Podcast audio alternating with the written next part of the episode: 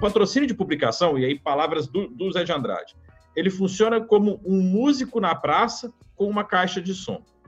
Se o músico na praça tá sem a caixa de som, mas está tocando uma música boa, as pessoas vão lá ouvir o músico da praça.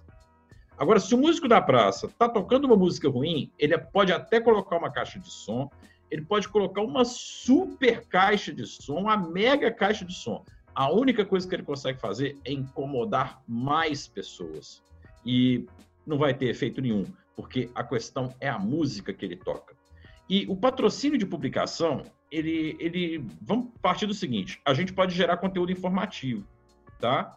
Então, vai depender da conexão que eu, que eu gero com o meu público e não do quanto que eu invisto.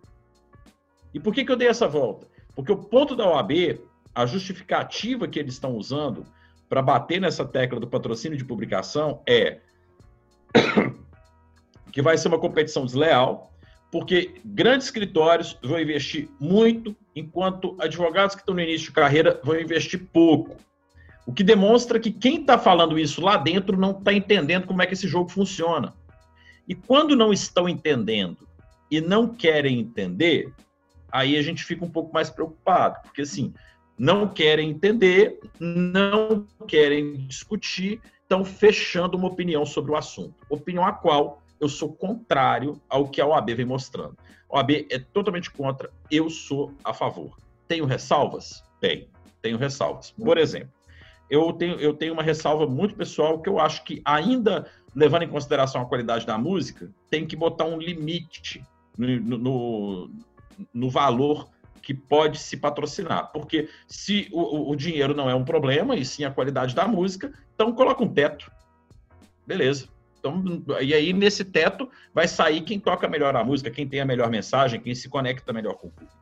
Eu sou a favor e acho que, que, que deveria acontecer. É claro que eu ser a favor não quer dizer que eu esteja incentivando colegas a fazerem, até porque em alguns estados, não arrisco dizer quais são, porque muitos voltaram atrás, está proibido pelos TEDs, está proibido pelos tribunais locais, tribunais de ética. Então, se você está em um outro estado, ou seccional, você tem que se orientar aí para ver como é que está a situação.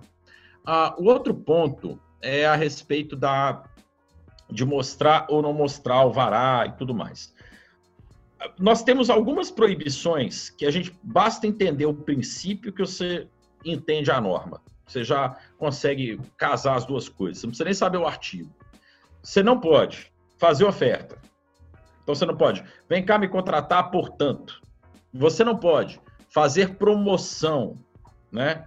Você tem aqui um mega desconto na ação de divórcio esse mês. Você não pode. E tem um outro ponto sensível e que ele é extremamente volátil, assim, para na falta de uma palavra melhor para a gente definir, que é a glamorização do resultado. Glamorização do resultado, ela infringe o código de ética também, e eu não posso é, usar o meu, meu resultado de forma sedutora para conseguir captar clientes. Então, eu não posso é, mostrar algo que, que seduza meu cliente final. Só que aí, por que, que eu falo que ele é volátil? Por que, que eu falo que depende? Porque o que, que seduz? É um alvará? É um post que eu mostro uma mãe reencontrando o filho sem mostrar o rosto. É um post que eu mostro eu saindo com meu cliente de costas e contando a minha história, contando como que, para mim, como advogado, aquele, aquele trabalho foi difícil, mas eu me senti honrado e feliz de, de, de poder ter ajudado um jovem a, enfim, arrumar um novo rumo para a vida. O que, que é glamorizar? Então a gente não tem uma, uma, um, ponto propriamente dito, sabe? A gente não tem essa, essa, esse ponto tão expresso assim. É, eu não, não, não, não, vou dizer que quem está fazendo, até porque eu tenho amigos que fazem e eu não quero falar mal deles. Então, assim, não vou dizer que está 100% errado, entendeu? Eu só vejo o seguinte, que ele está fazendo, ele está passando pela glamorização. Glamorização é ponto delicado. E se eu pudesse orientar, se fosse meu aluno, eu orientaria a não fazer, porque é delicado. É delicado. Então, esse é o ponto, sabe? Eu acho que é delicado e, e, e essa que é a questão. Agora, como que o público vê isso? Depende do público. Porque você vai ter um público que, se for mais sensível ou erudito, instruído, ele vai falar: nossa, não gostei disso aqui. Não sendo, ele vai falar: eu quero esse resultado, eu quero isso daqui para mim.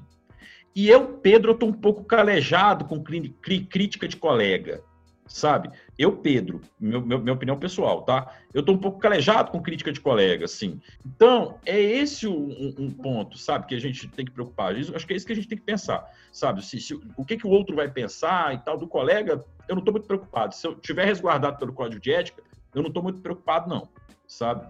E aí outra questão, ah, tá, você falou um negócio de ativos aí, e aí eu fiquei um pouco preocupado com o, o eu tô falando com o William.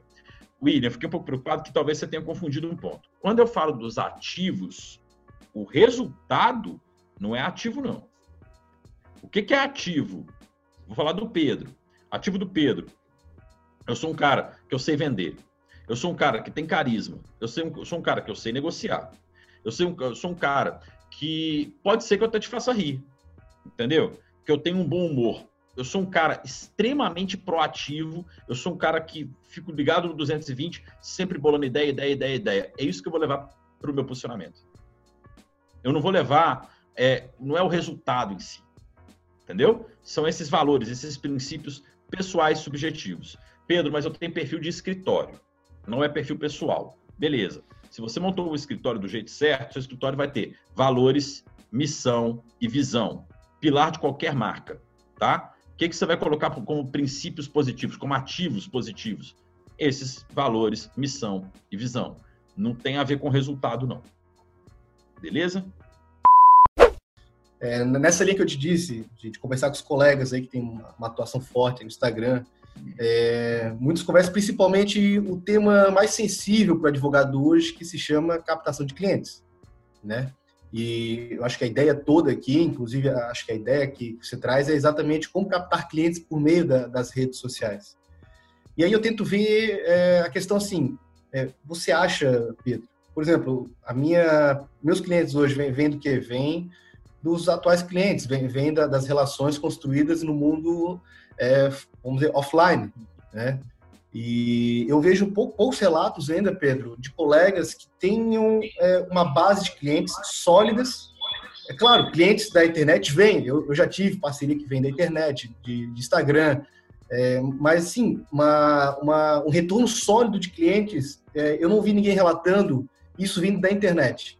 Eu pergunto, assim, é claro, eu, eu, eu tenho mais contato aqui, pessoal de Santa Catarina, é, mas eu pergunto a tua visão, que já tem uma, uma, uma amplitude nacional.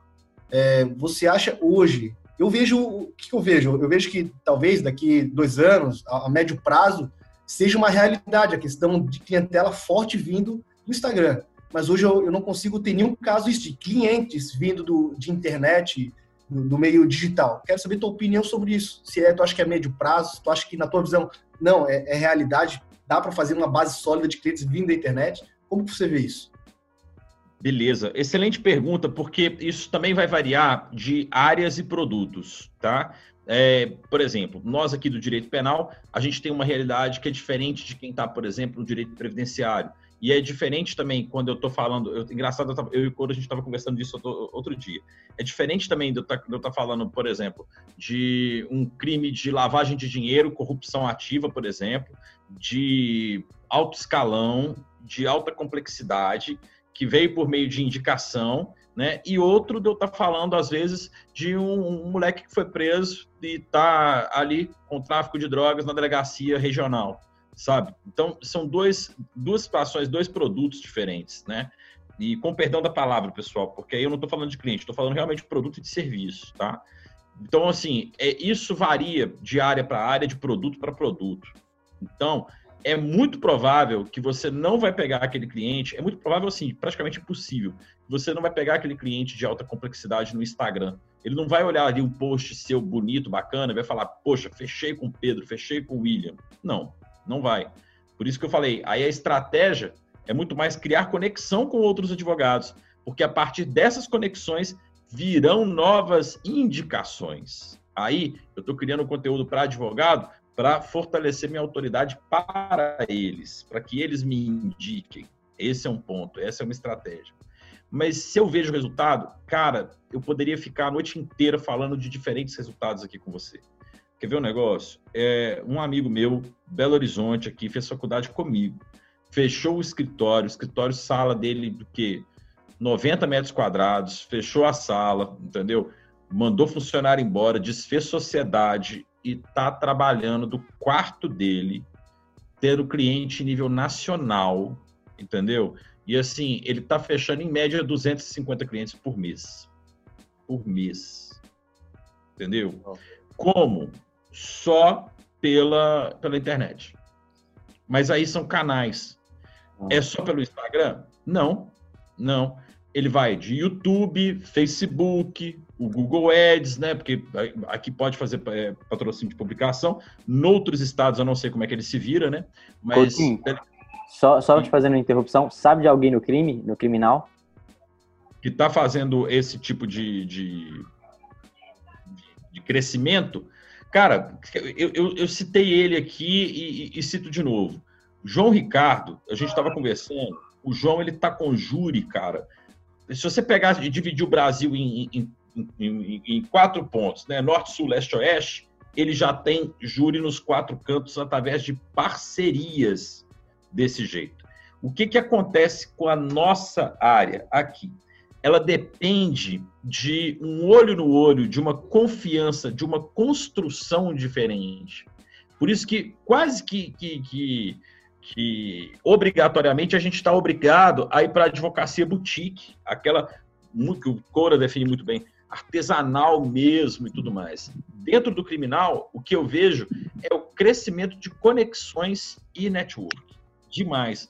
E isso, aí, beleza, gerei um contraste talvez na cabeça de vocês. Acabei de citar um cara de 250 e aqui eu estou descendo a conversa para network e tudo mais. Não é menos. Isso não é menos porque são negócios diferentes. Esse 250, para cada ação dele ali, ele fecha valor de ticket baixo, baixíssimo. Para nós aqui, com uma boa autoridade e uma boa construção, você pode fechar tickets mais altos. Mas o que é interessante, William, é você construir essa autoridade através do transmídia, que é você preocupar não só com o Instagram, mas você se preocupar com Instagram, YouTube, Facebook, site, blog, o conjunto te dá muito mais força. Muito mais força. Entendeu? E o que talvez falte para a nossa geração, não sei que idade que você tem, William, mas para mim falta muito, né? É justamente enxergar esse pulo do gato.